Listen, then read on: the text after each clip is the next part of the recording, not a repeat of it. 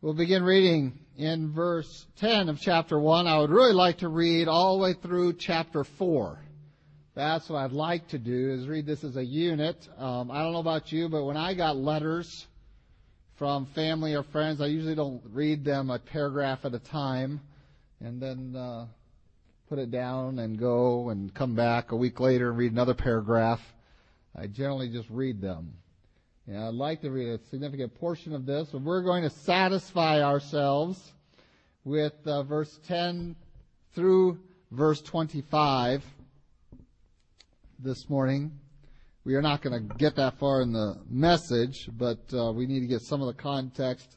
And I'd like, as I said, the preferred context is to read all the way through chapter 4, which we're going to be referencing quite extensively today. 1 Corinthians chapter 1, beginning verse 10 through verse 25. God's word says, Now I plead with you, brethren, by the name of our Lord Jesus Christ, that you all speak the same thing, that there be no divisions among you, but that you be perfectly joined together in the same mind and in the same judgment. For it has been declared to me concerning you, my brethren, by those of Chloe's household, that there are contentions among you. Now I say this, that each of you says, I am of Paul, or, I am of Apollos. Or, I am of Cephas. Or, I am of Christ. Is Christ divided? Was Paul crucified for you? Or were you baptized in the name of Paul? I thank God that I baptized none of you except Crispus and Gaius, lest anyone should say that I had baptized in my own name. Yes, I also baptized the household of Stephanas. Besides, I do not know whether I baptized any other. For Christ did not send me to baptize, but to preach the gospel, not with wisdom of words, lest the cross of Christ should be made of no effect. For the message of the cross is foolishness to those who are perishing. But to us who are being saved it is the power of God, for it is written, I will destroy the wisdom of the wise, and bring to nothing the understanding of the prudent. Where is the wise? Where's the scribe? Where's the disputer of this age? Has not God made foolishness the wisdom of this world? For since in the wisdom of God the world through wisdom did not know God, it pleased God through the foolishness of the message preached to save those who believe. For Jews request a sign and Greeks seek after wisdom. But we preach Christ, crucified. To the Jews a stumbling block, and to the Greeks foolishness. But to those who are called, both Jews and Greeks, Christ the power of God and the wisdom of God, because the foolishness of God is wiser than men, and the weakness of God is stronger than men. Let's go, Lord, in prayer together this morning as we continue our service. Well, this morning we break into the practical, if you will, although I think everything we've been studying so far in Corinthians has been very practical. Um, aspects, the practical aspects of what Paul was writing the letter with re, the, the, motives there, the uh, occasion that required the letter to be written. He's going to break into it before we can get out of chapter 1.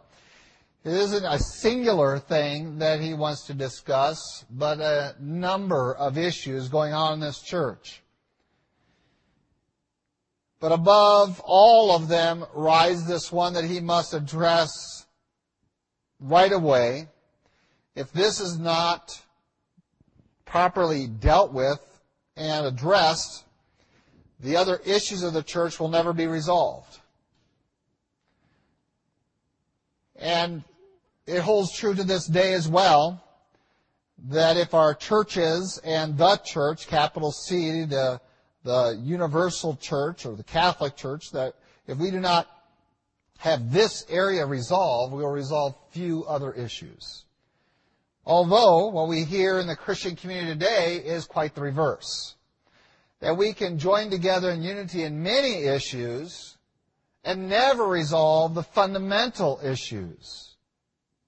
And Paul has quite the opposite view of things, as we will see going to our text today. Before we get into it too far, let's go, Lord, in prayer. Lord, we do thank you for your love for us. We do thank you for your word before us, for its instruction, its correction, for its rebuke. And Lord, let the sting of these words penetrate us today? Or we willingly stand before you and invite your conviction. Invite your rebuke and correction. And pray that we might be instructed in righteousness and in truth. Lord, I do pray you might guard this time, that it might be of your spirit, might be true to your word. In Christ Jesus' name, amen. Having given us the name of Jesus Christ in one form or another extensively in the first ten verses, ten times in ten verses, there is no missing that Paul is preparing the way to deal with the issue at hand in the Corinthian church. And that issue was about contentions within the church, divisions within the church. Not that the church had divided itself by breaking off into other groups. They had not gotten that far. They are still meeting together as a single church. They are the church in Corinth. There is no other group out there calling them that, themselves that. And so while we look at the divisions going on, they are going on within that church, uh, in that community. We are going to look at some of the, not only what was being said that is in our passage here, but as we stretch into some of the later chapters of Corinthians, we find out some of the real issues that were involved in these divisions, these schisms, these tears literally is what it refers to. There were tears in the church, that there were things being torn apart, um, that what should have been a consistent and strong uh, family was being strained and would, if it continued, would break apart.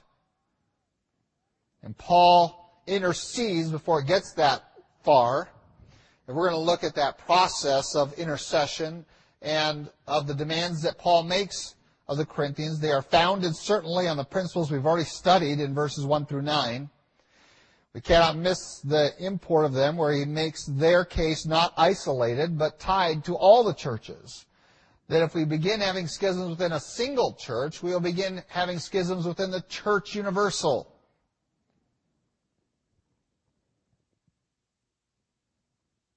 Of course, 2,000 years later, 1950 years later, we find that the church has seldom really listened to Paul.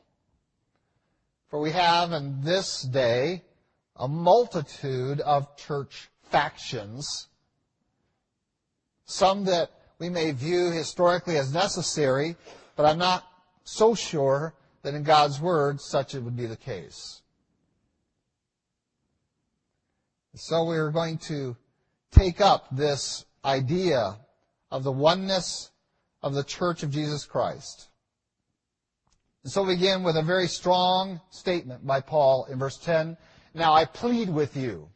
He's going to use this on several occasions in his writing. Uh, in the book of Philippians, he pleads with two ladies in the church that they get along. Won't you two just resolve this? And if you can't do it, let's bring in a third party and get this settled. He's going to plead for churches to pray for him. Essentially a very powerful statement of begging. He's going to beg them, please. And so he comes to them with this plea for them. Please. I beg you. I plead with you. You are my brethren. And again, for the tenth time, by the name of our Lord Jesus Christ, not by the name of Paul, not as a favor to me, He's not asking this and begging for this as a favor to himself because that would only appeal to what? One fourth of the church. One faction of the church says, we're a Paul. Yeah, we're going to do this to please him. No. Paul says, I don't plead this in my name. I don't plead this for my benefit. I plead this in the name of Jesus Christ, that that be your focal point. That that be the motive of your unity is the person and work of our Lord and Savior Jesus Christ. And it should be the demand of the unity within the church today of that same person. That we have a oneness And this oneness we're going to talk about a little bit because oneness can mean a lot of things. And we're going to discuss that because Paul uses several terms, different terms about this oneness. Let's read it, verse 10.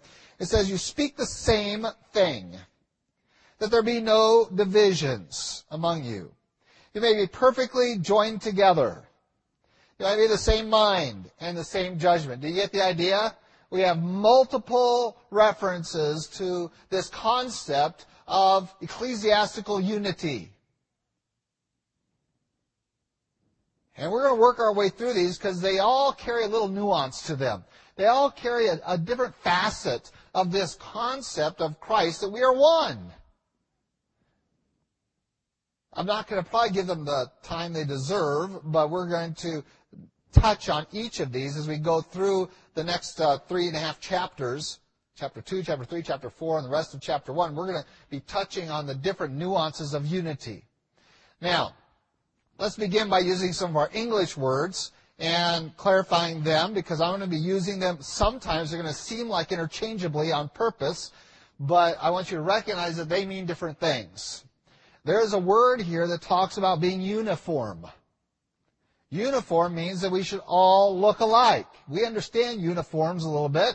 We we know that uh, um, the military wear uniforms, and and some of you at your workplace have to have uniforms on um, so that you all have the same appearance. Um, so sometimes we can designate where you work, and so if you go to the hospital, you have nurses in one kind of attire, you have the housekeepers in another kind of attire, so you can distinguish them. And so, but they are all uniforms, so all nurses should look kind of like this, um, and we have those guidelines.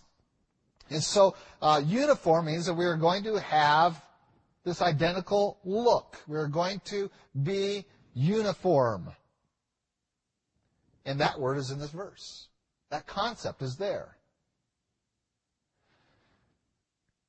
There's another concept that we use, can use in this respect, and that is uh, unanimity. Unanimity.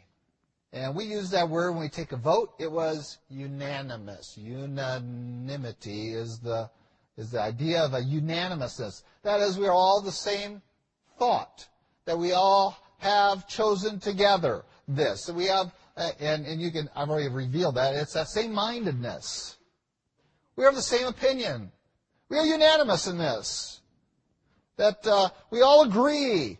We all agree that this is the the truth, that this is the best course of action, that, that we all agree that this person should be in this position. Uh, unanimity is that whole idea of the same opinion, the same thought. And that word's in here. Unity itself um, which Paul's going to use later on much more. Um, the concept is here, but not the word. It's really going to be borne out in chapter 12 when we get to talking about the gifts of the Spirit. And he talks about there is a great many gifts, but there's all for one. It's for one purpose. And it's that diversity that is in unity. That is, you have different roles, and yet you're all one body. And so you have this vari- variation among you, but unity calls upon all that variety towards one purpose. So let's look at Paul's development of the idea that the church should be one. And I'm going to use a term that uh, is going to cause some ruffles, and that's okay, um, because some people have uh, taken that term and made it their own when it doesn't belong to them. And I'm going to use the word Catholic. Now, what does Catholic mean? It means universal. That's what it means. And so when we talk about the Catholic Church, you're talking about the universal church. And I'm going to be using that term very specifically to refer to that. Now, what you come to your mind when you hear the word Catholic, unfortunately, is one church, the Roman Church, has taken on that term. But it doesn't really belong to them. They can't decide who is the universal church, but it is a statement saying we are the universal church. The Roman church is the universal church. That is that we are the bride of Christ and no one else. It is exclusive in its very statement to take that upon an individual uh, group of churches. Um, so when I refer to the Catholic Church, I'm referring to all churches. In fact, we avoid using that very important word because of the mess that's out there, because one group took it upon themselves. But we believe in the universal church. And I talked about unity, I talked about uniformity, I talked about unanimity, and so just to help us, universal. The universal, that we are one. And Paul's already developed the idea that there's a universality, there's a Catholicness to our faith. And that is that it isn't just us in this room that are called to this kind of unity. It isn't even just those in our country or in our culture. We are called to be universal. And so Paul's already linked these Christians in Corinth to all other Christians. Just like all other Christians, if you recall back in verse 2, you've been called to be saints, and, and there's no distinction in, in, in God's eyes. Well, let's define what we mean by the universal church or the Catholic Church. It is all those from, here we go, even a bunch of dead people. All those from Pentecost to the rapture who have placed their faith in Jesus Christ, confessing their sin, repenting of that, and trusting in Christ Jesus as Savior and Lord. Everyone who has done that is part of the universal church. There may be at various places in the development at, of their faith, but all who are genuine in that decision are part of the bride of Christ. Now, the genuineness of that decision should be borne out. It should be borne out in good doctrine and in righteous living. That's why he says, listen, you are called to be saints or holy ones just like everyone who claims Christ is called to be a holy one, to be righteous. And so we are told by James and, and the book of Hebrews and many other places, um, if you want to know the genuineness of your faith, it needs to be borne out in your works, in your acts of righteousness. But we're also called to be to truth, and so it's borne out in your uh, adherence to and your uh, not just appreciate I appreciate that truth, but rather your conformity to that truth, and knowing who truth is. The truth is Jesus Christ, is the way, the truth, and the life. And so I don't depend upon Christ just for life, but also for the way and the truth. And so this is the calling of Paul that we be one, not only within the context of this Desert Hills Baptist Church, but of the Catholic Church, that we be one, that we be of one mind, of one heart, of one purpose, of one person, Jesus Christ. We are the bride, capital B. And so we are going to try to draw out these aspects and frankly, if you ever went through our uh, doctrinal study being a church, we talked about that we focus on unity in our church.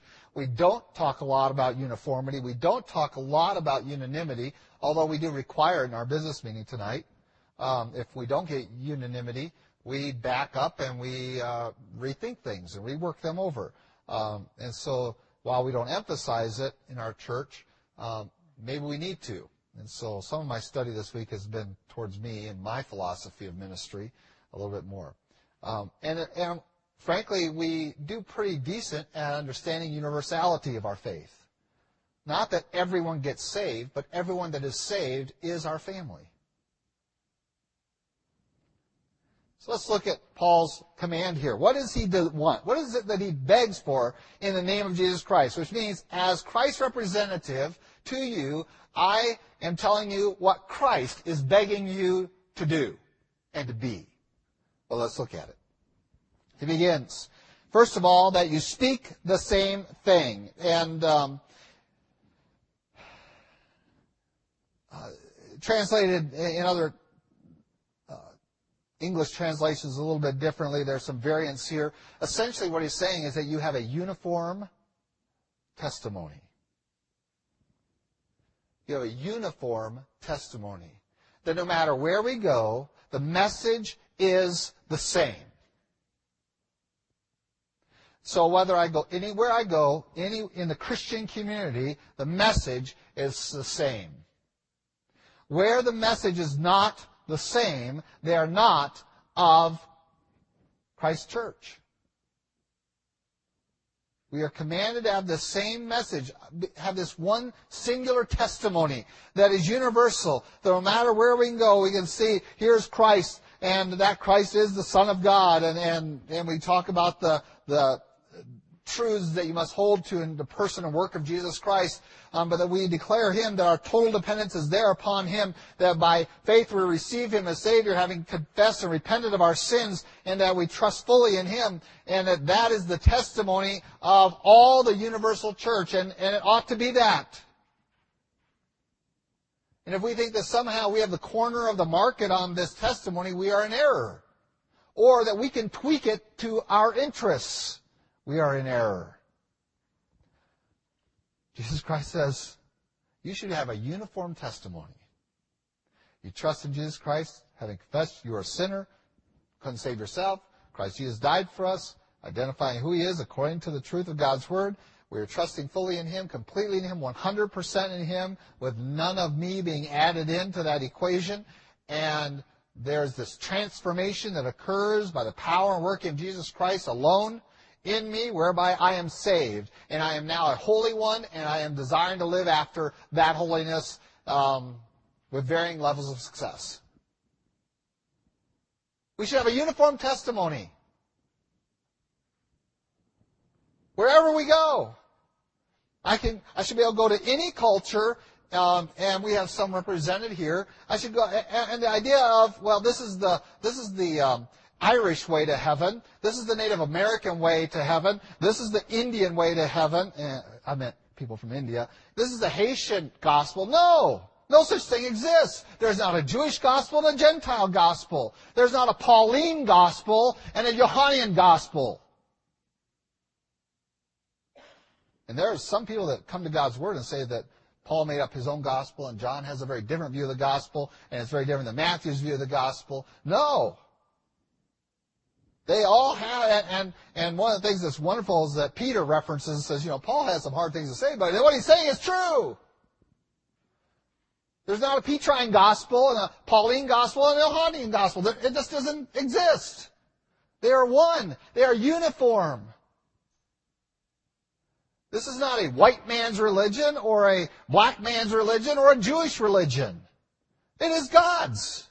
We have one message. It is uniform across all cultures because all men are sinners. and there's only one Christ that can save them.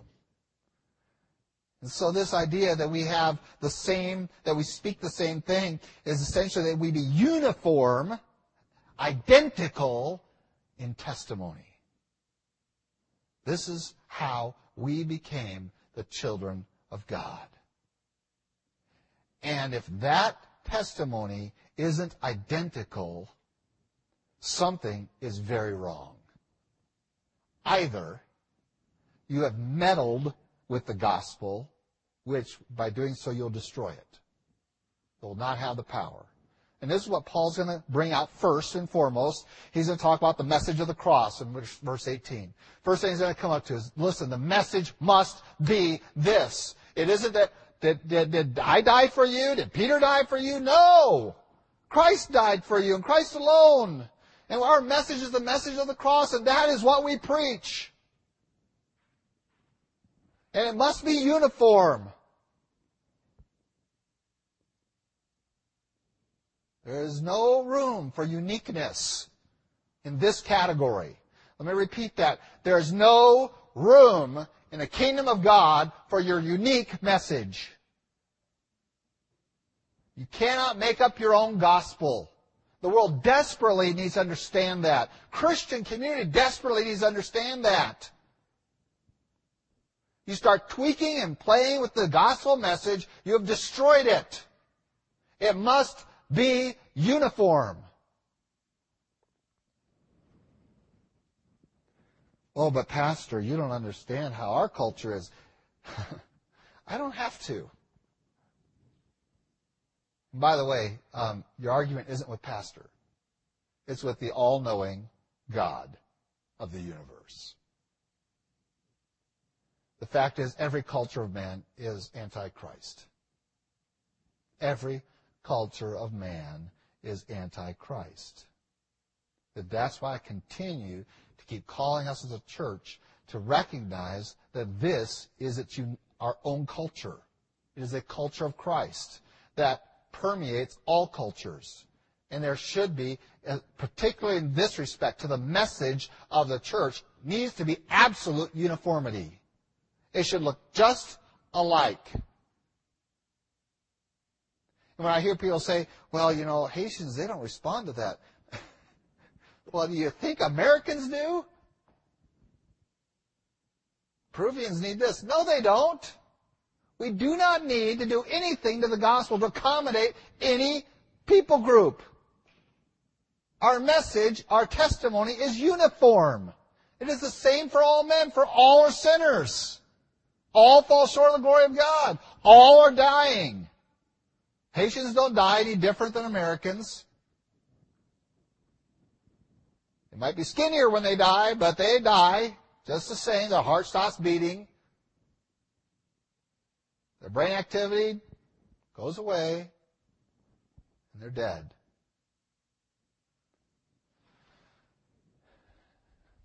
Because sin is universal, because death is universal, we know that there is really no difference. Brethren, in this area, we must demand uniformity. In what is the message that we speak? And when others want to play with that message and meddle with it, then Paul very clearly makes a statement in many passages of Scripture that we separate from them, for uh, identify them as false teachers. And here's what the church has misconceived unity because we have let the world define it. Well, we should all get along no matter what we believe. Wrong. we should all get along because we've all conformed to the same message. You see, we have put unity in front and made it the wonder drug that we all want unity, therefore we should just overlook each other's differences. And the Bible does the reverse. It says, when you all conform to this one message, you will have unity. When you all recognize Christ as your Savior and his, that oneness of that person and work of, of our Savior and Lord, then unity will immediately be required of you.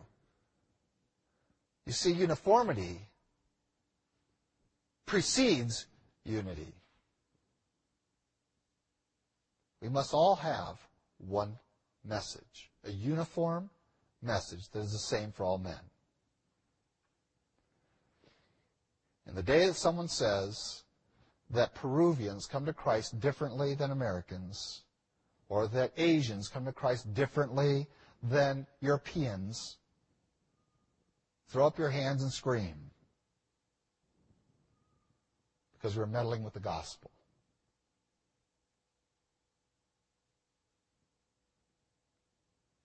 We have one message. And I say, well, Paul seems pretty strong here, and so are we all supposed to get along with all the other churches? No. We begin where he begins. One uniform message. Paul, in many places, including Corinthians, is going to tell us, watch out for wolves that will devour the flock. Watch out for false teachers. Be on the alert, and when you identify them, don't even try to bring them back into the fellowship. Separate them from your fellowship, and you separate your fellowship from them. Why? Because we have one message. We have one message. The Church Universal, the Catholic Church, has a single message. And that message is the person, Jesus Christ. And if we have received Jesus Christ our Savior and, and have choosing to conform ourselves to Him and by this calling of God that we talked about last week, then we are the church universal and we didn't become that because we wanted to, because we, we wanted to make it universal. We wanted unity. No, we become because we all conform to one message. We have a uniform testimony. And yes, uniformity will lead to unity. On some level, depending upon the degree to which you commit yourself to uniformity. Me say again. Depending upon the degree to which you commit yourself to uniformity. You want to see a unit of the military that is one, you'll see them uniform. Military understands that. You know, take these guys from all over the country, every different walk of life, every different cultures. What are we going to do? We're going to dress them alike, make them eat alike. We're going to make them talk alike. They're going to say yes, sir, no, sir, sir, yes, sir, and we're going to make them all so there's no distinction between them. And then we're going to break them down and we're going to put them back together and they're going to be a unit. Yeah, fundamentally we understand that uniformity precedes unity. Because we have surrendered ourselves and we have conformed ourselves to the singular message of Jesus Christ, which Paul's going to extensively describe. We're going to take several weeks to talk about the uniform message. Um, we can now have unity. Let's go on to the verse. I'm not going to make it through if I don't keep pressing on. So we speak the same thing. We have one message, uniform message. It says that there be no divisions among you. And that is that we do not have dissension. We do not have, uh, I think some of your versions might have the word schism. Um, it is the opposite words I shared last week of the word fellowship in the verse before it. We're have fellowship with Christ. Therefore, there should be no broken fellowship among the universal church. Among those who are of Christ's name, there should be no brokenness in the fellowship. There should be no uh, uh, division. Uh, but it's the word division there isn't that you know you're over there and you're over there, but rather that there's just a strainedness there. That there is a, a break in the communion that we have one with another. And it's kind of interesting that this message comes up right before our business meeting and communion tonight. Um, but we ought to have this communion. There should be this sweetness about uh, the relationship between the universal church that while we can might have dissensions about uh, aspects of life around us, that there is no break, there is no straining of the communion, the fellowship that we have with one another. How can this be? Well, because we have conformed ourselves to the singular message of Christ, we've humbled ourselves to it, then it becomes incumbent upon us to humble ourselves one to another, and I would contend with you that that is the necessary element of sweet communion, is that we esteem others better than ourselves. That you walk into a room of people and you esteem them, you consider them better than yourself you will have communion with them. And it will be sweet. If I come in and I have a chip on my shoulder, meaning something, what does that mean? It means I have something against someone. Um, I feel I've been wrong. I feel I've been overlooked. I, I, I, I, I, I, I. I will not have communion with people. I will not have fellowship with them.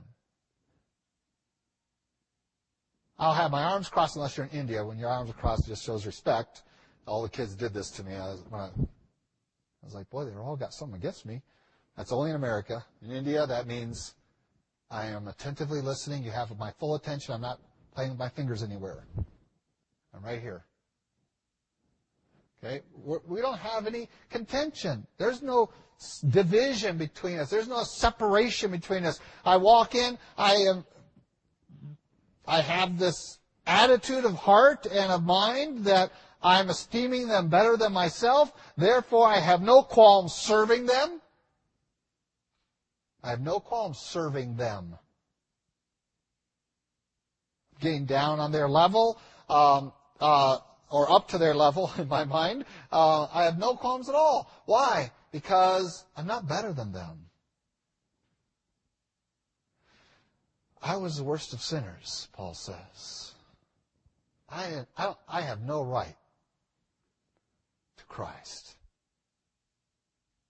I'm the worst of sinners. And when you consider yourself the worst of sinners, it's not hard to esteem others better than yourself. The problem is we're sure that there are other people that are a lot worse sinners than me. And we look at them just like that. And God calls us to something very different. So we are told that we are not to have any divisions among us. We are have to, we're to have this communion. Again, it is not the communion that comes first. It is the conformity to the message, to the wisdom of God, to the salvation that comes first. Then there will be, should be, no divisions. Once we have the same testimony, we should have this communion, this fellowship. This concept's going to come out later on in Corinthians where he talks about there's no fellowship between Christ and Belial, between light and dark. So why are you trying to have this relationship um, of a yoking together with an unbeliever? Well, within the church, we have already conformed ourselves to a uniform message. Now, if we are consistent in living out that uniform message, we should have this communion or fellowship one with another. Here's another word that we want to press on to. You'll be perfectly joined together. Uh, a great, uh, I, I, really like this translation of that word. Um, it's this word is used uh, two other places in your Bible uh, that we could probably make note of, so you can get the fullness of this word. I like how it's translated here, perfectly joined together. It's that whole idea that the ends match up and they they connect. Um, but let's look at where it's used and how it's used elsewhere. Let's go to Matthew chapter 4. Matthew chapter 4 is a great little place where that very word is used. Matthew 4, verse 21. It says, Going from there, he saw two other brothers, James the son of Zebedee and John his brother, in the boat with Zebedee their father, mending their nets. He called them. That's the end of the verse. Why would they end the verse that he called them? But I don't know. But that's what they did. You say, I don't see perfectly joined together in that verse. The word mending their net is the same identical word as what Paul uses of perfectly joined together. Mended nets. Now I'm going to come back to that. Let's go to the other one. It's in 1 Thessalonians. So you got to go on the other side of 1 Corinthians. Hopefully you're keeping yourself in 1 Corinthians. We'll get back there. 1 Thessalonians chapter 3.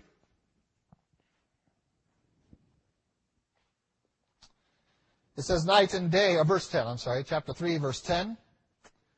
1 Thessalonians 3.10, again, the same word used, translated very differently, but night and day, praying exceedingly that we may see your face and perfect what is lacking in your faith. To perfect what is lacking to complete it. Now, having looked at those two ways of manners of using this word, we see that from Paul's perspective, we didn't come into this already perfectly united. We were not perfectly lined up. It is something that we need to work at. It is something that needs to be done within the community of Christ is that we perfectly line ourselves up that we knit ourselves together like a fishing net.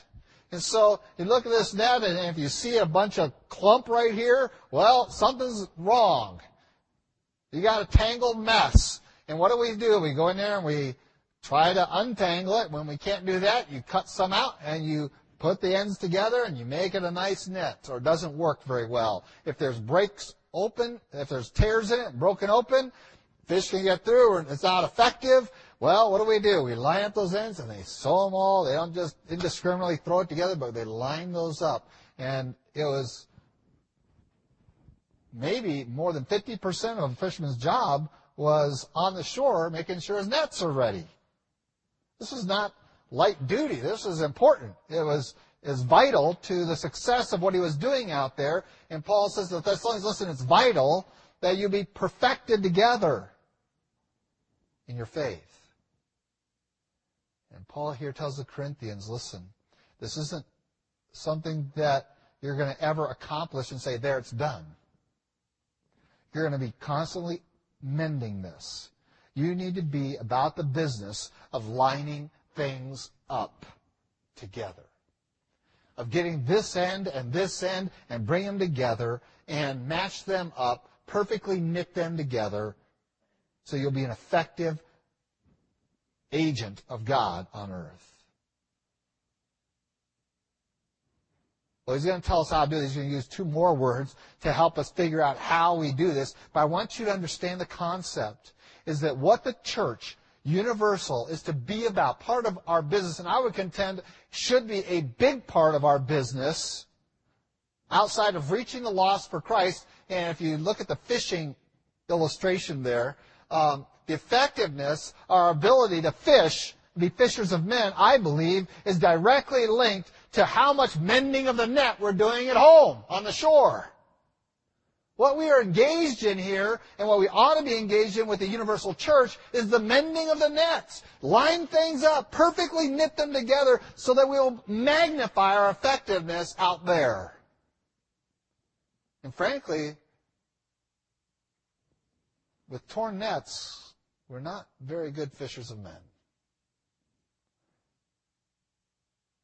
We give them a great excuse, a great escape route. When you guys can figure out what you believe, then come talk to me. Well, the church needs to be about that business, as Paul describes, of perfectly joining them together, of making, uh, of, of knitting ourselves in terms of unanimity. That we have the same opinion. And he's going to bring this out with these two words, the same opinion of mind and of judgment. We have the same mind. We are perfectly knitted in our mind. Our thinking is alike. And again, I believe that these are in order. I don't believe he just randomly picked these out. I, I believe by the Spirit of God, these are in their chronological order. That once we have conformed ourselves to a uniform message, and we have made it our own, and I have subjected myself to it, and I walk down this communion of fellowship with Christ, and therefore fellowship with all that are His, and I have subordinated myself and esteemed others better than myself, now I am of the right mind, and I am of the right spirit to sit down with my brethren in the Lord and say, let's knit this thing. How do you understand it? How do you understand it? What does God say? Most of the divisions among men within the community, large community, uh, beyond the universal church, it's the, the pseudo church, let's call it that. The universal church and the inclusive pseudo church uh, have been largely discussed as theological issues. And it's amazing that no one wants to discuss those we refuse to knit our nets. Here's what we'd rather do. You keep your beliefs, I'll keep my beliefs, and let's just go down to the abortion clinic together and protest. And we'll be, we'll have unity to the world. Do you really think the world is, believes that? Do you think that's going to reach them? You keep your beliefs, I'll keep my beliefs, but let's all vote as a block. Is your voting record the evidence of unity in the church? Really? We can take issue after issue after issue and say, well, we can do this with them and we can do this with them. Really? I have to conclude the only way we can do that is if we compromise our uniform message. And as soon as I do that, it's no longer uniform. And I'm no longer Christ we have again put the cart before the horse. We can cooperate. We can cooperate with this group and that group and that group. And we never sit down and say, let's sit down and mend our net. Because here's what happens when a bunch of theologians sit down to discuss theology. Nothing, because they don't ever do that. They don't.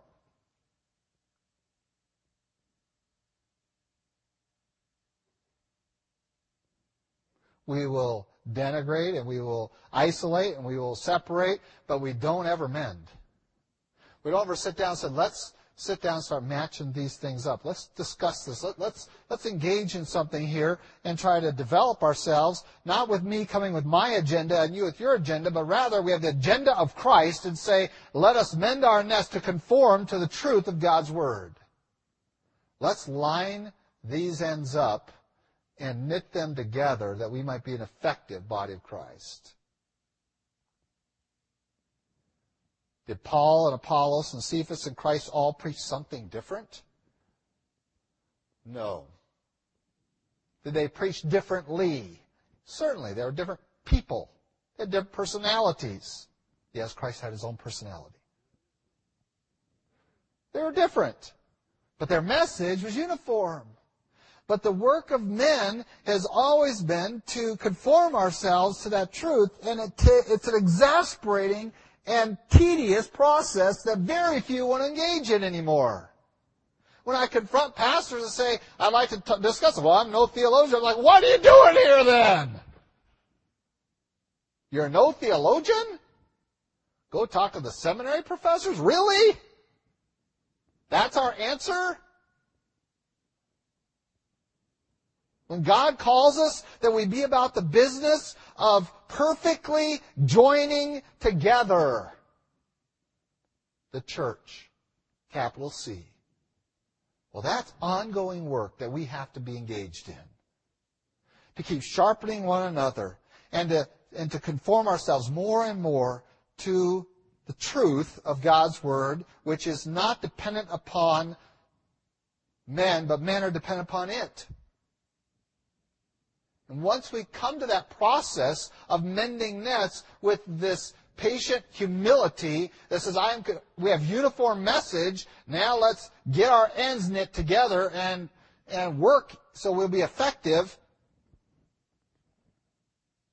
we'll participate in that tedious process willingly, humbly, happily, and successfully.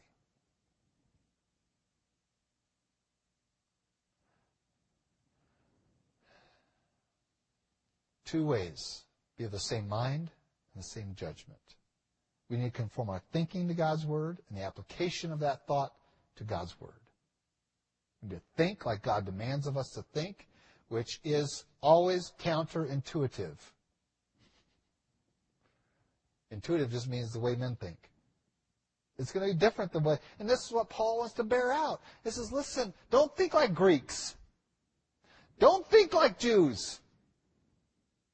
Okay? Don't think like Americans. Will you please get rid of your American thinking? And come to God's Word like a Christian.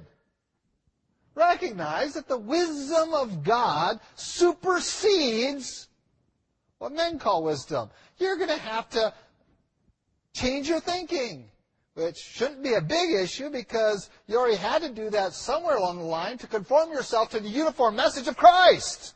You had to change your thinking. You had to humble yourself to that at least. So now, in knitting yourselves together, you're going to have to take your thinking and you're going to have to conform it to Christ and realize and recognize I'm not thinking about this right because I'm thinking about it in the wisdom of men, and the arrogance of my own heart. I have to subject myself to the truth of God's Word. And so our knitting together becomes schismatic. It becomes uh, a time of turmoil because we're dealing with one group and, and with their opinions and arrogances, and we have another group with their opinions and arrogances, neither of which have fully humbled themselves to God's word, and so they aren't willing to see the truth. They're only willing to try to promote their version of truth. But we have a uniform message. If the message is uniform, then whatever it is that's tearing the net is opposed to that message.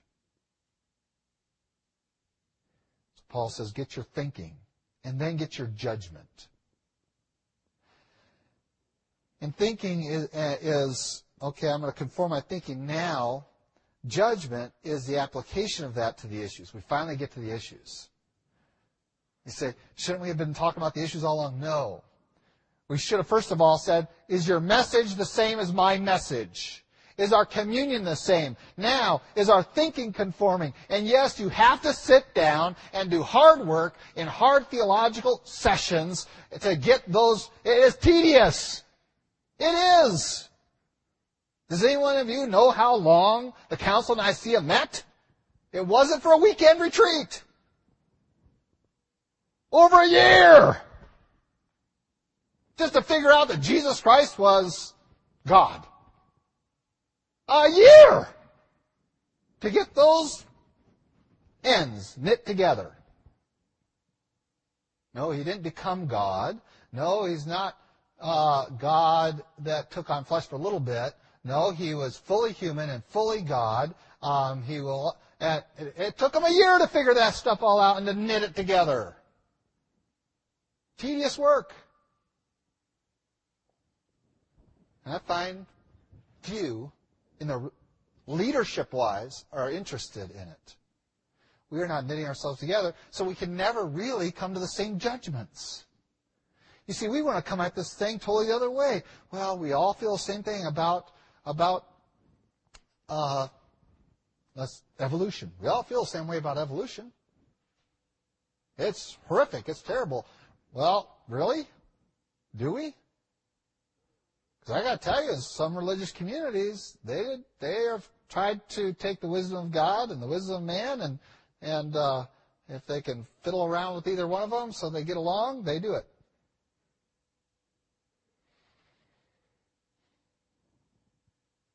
Oh, certainly, Pastor, on abortion, we're all the same. Are we? Are we? Do you understand why a Roman is against abortion? Because they believe that aborted babies go to hell.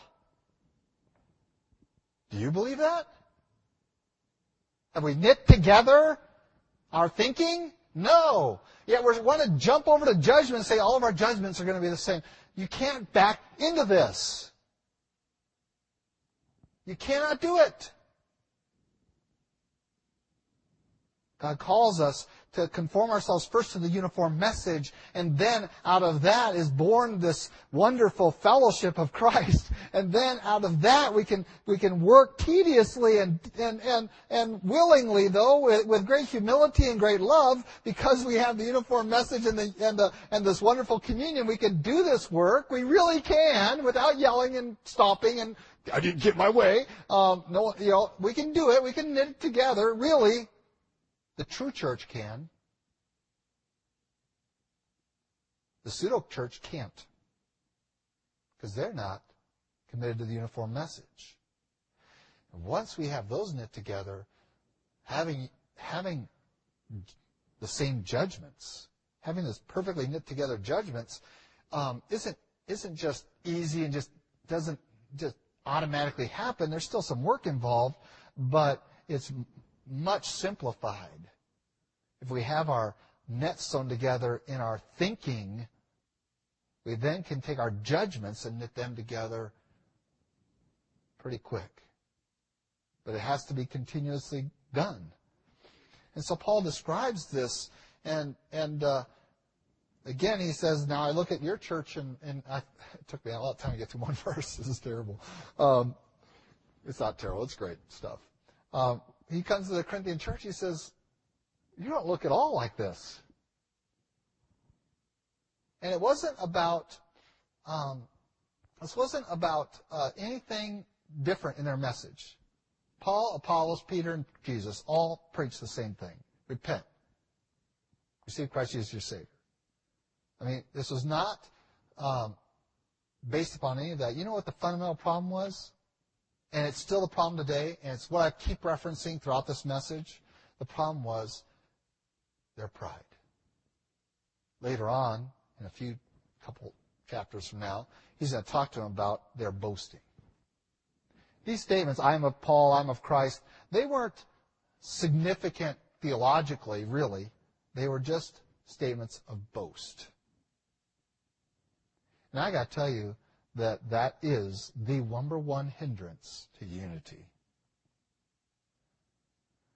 Even among those who stake claim to a uniform message, the tedious work is I have to humble myself. I can't sit here and boast that I know this and I know that and this is truth and this is, I, I'm not the discern, I'm not the decider. I'm not the end result of what is truth. God's word his spirit is the end. It is pure truth. And it is my endeavor tediously to seek it out and to conform myself to it more and more. And, and the act of conformity is itself an act of movement of humility to say, I might not be perfectly right in this respect. And brethren, uh, in our study in 1 Corinthians, I've got to tell you, you're going to be just, you're going to, you're going to be offended. You're going to say, not me. And you're not going to cross your arms like an Indian. You're going to cross your arms like an American. Can't make me. Well, that's the problem in the universal church, too. We can't come to the table, with our arms crossed and our lip jutted out looking for a fight. That's not the sweet communion that comes from conformity to a uniform message, is it? And hence we have huge divisions among the church today because men value, I think, sometimes the historical teaching instead of the one teaching of Scripture.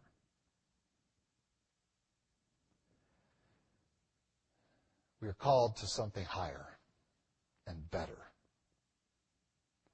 And so for the next few weeks, you're going to hear us talk about unity. But this is the foundation of what those words mean to Paul. And we're not going to lose track of the order of them. And so today, we don't expect you to be one with our church until you have conformed yourself to the one message of Christ. We don't expect you to take communion with us tonight as a symbol of your communion with Christ if you haven't conformed yourself to the one message of Christ. We don't expect you to line up with your theologies with us until you have communion with Christ based upon the one message of Christ. Nor do we expect you to take the same position as us on any issue of life until you've done the tedious work of dealing with conforming your mind to Christ, built out of the sweet communion with Christ, developed from conforming yourself to the one message of Christ. Great verse. Why we don't have it memorized, I don't know. But for the church, one of the most powerful verses out there. Problem is we take the ideas of men and insert them, that somehow unity is above the message. That unity is more important than our theology. That unity is more important than our judgment. That unity is more important than communion. And it's not. It does not precede it.